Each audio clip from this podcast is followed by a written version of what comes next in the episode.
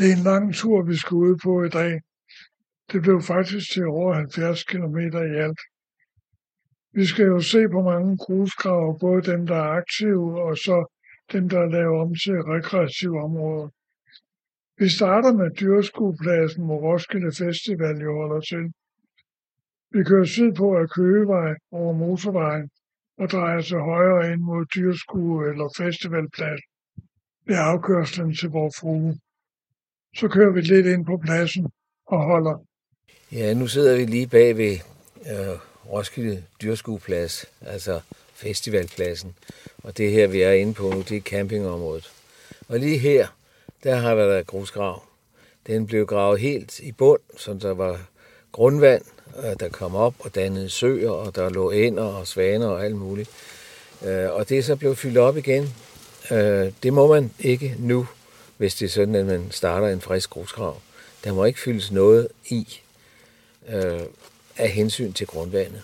Men det har man altså gjort her, og det måtte man jo godt selvfølgelig dengang den bestemmelse galt. Lige fremme ligger der en gård også, og øh, den øh, var, kan jeg huske, det var den eneste øh, ø i det her store grusgravshav.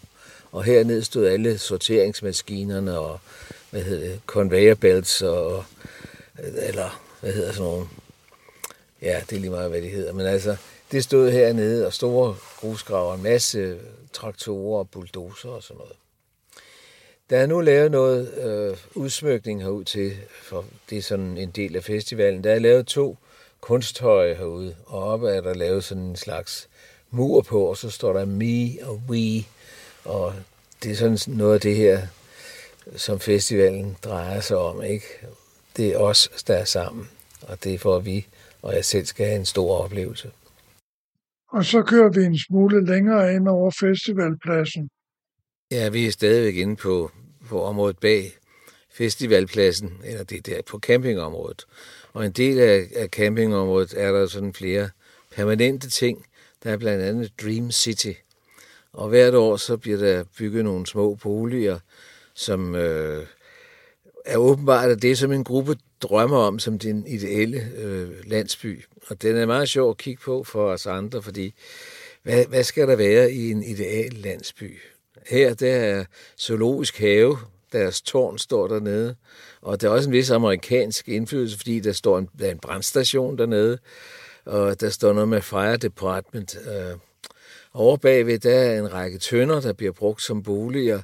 Det kan godt være sådan et af de steder, hvor hippierne, holder, nej, hobitterne holder til. Og der er i hele taget mange bud på, hvordan man skal bo. Og hver eneste forår, når festivalen nærmer sig, så er der altså en flok, der tilfører nye elementer til den her.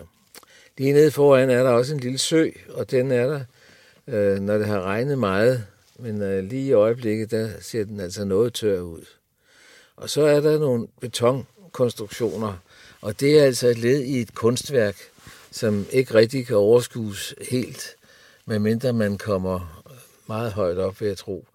Man kan ikke rigtig se, hvad det forestiller, og det har noget at gøre med de høje, hvor vi og me står på. Men øh, ideen, den er ikke helt klar, så det kan være, at det er noget med at, at holde sig rigtig vågen. Og det er jo passende nok ved festival. Vi bevæger os endnu længere østpå, og er egentlig ret overrasket over, hvor stort området er. Ja, vi er ude ved Kamstrup, ude ved Putten og det er jo også en gammel grusgrav, som øh, er privat, og som ikke har noget med Hedeland eller de andre store at gøre. Den er så blevet opkøbt af en, som har fundet ud af, at det her, det skal være put and take.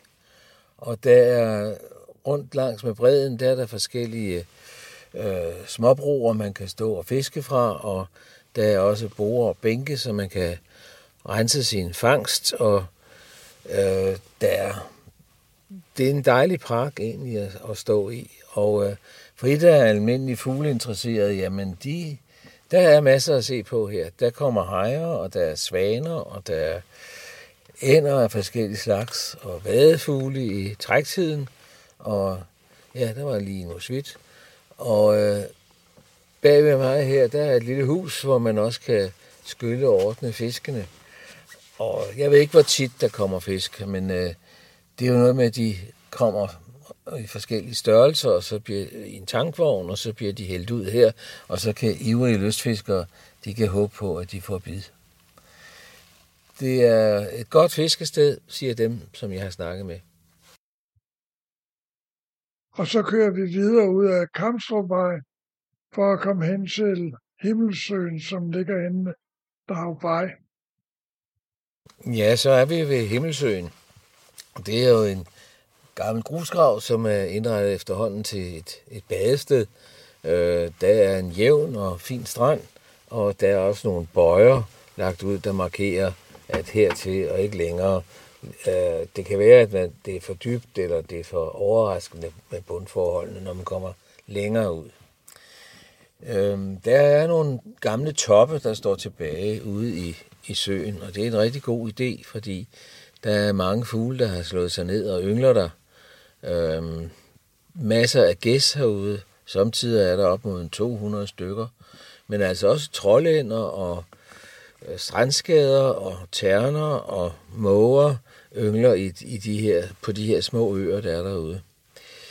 Det var meningen, dengang man ville indrette den til øh, badesø, at øh, man skulle have en, en flydende bro, der gik ud til de her øer, men heldigvis var der nogen, der forpurrede det. Og broen den ligger så herover til den ene side og går, sådan så man øh, kan komme ind i land igen. Altså den går bare i en bue udenom. Og det er et, et rigtig godt fuglested. En gang om måneden, der kommer der en fra Naturfredningsforeningen og laver en tur rundt om søen, og alle er velkommen til at deltage.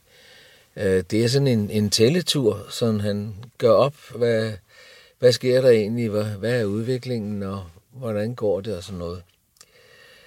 Øhm, der er også mange planter og træer langs øh, bredderne, og der er en fin tur hele vejen rundt, hvis man ellers godt kan lide den løse grus. Der er også lavet øh, toiletter, og øh, i det hele taget er der mange fine faciliteter. Og så kører vi lige et par hundrede meter længere nordpå, op ad Darvej. Ja, vi er ude ved Darvej, og det er igen øh, ved Roskilde Festivals campingplads. Det er i hvert fald der, hvor der i mange år har været camping. Men nu øh, skal der efterhånden, ja, nu skal der snart øh, graves grus på det her sted.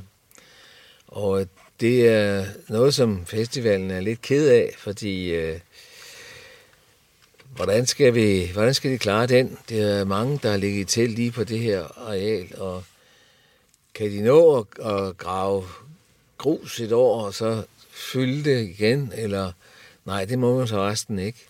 Så skal det så graves ned til grundvandet, og så efterlades dernede, så man kommer til at ligge nede i et hul og campere, øh, eller hvad skal man gøre? Øhm, måske skal man lege nogle arealer lidt længere ude, eller hvad, hvad skal man?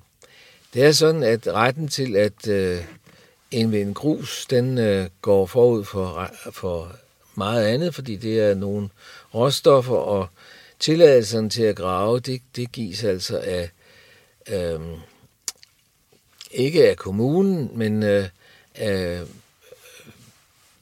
hvad hedder det så, Vest, Midt- og Vestjyllands... Øh, regionen? Det, er, det gives af regionen, ja. Det er altså regionen, der giver tilladelse til at grave. Men der skal, der skal dog være en høring, men altså i de allerfleste tilfælde, så øh, er det altså grusgraverne, der får ret. Der ligger også ved siden, der ligger jo et idrætsanlæg, Darup Idrætsanlæg, og jeg tror også, at jeg har i hvert fald hørt nogen påstå, at der også er givet tilladelse til at grave det. Og det vil sige, så forsvinder de baner i hvert fald. Men øh, det får man jo se.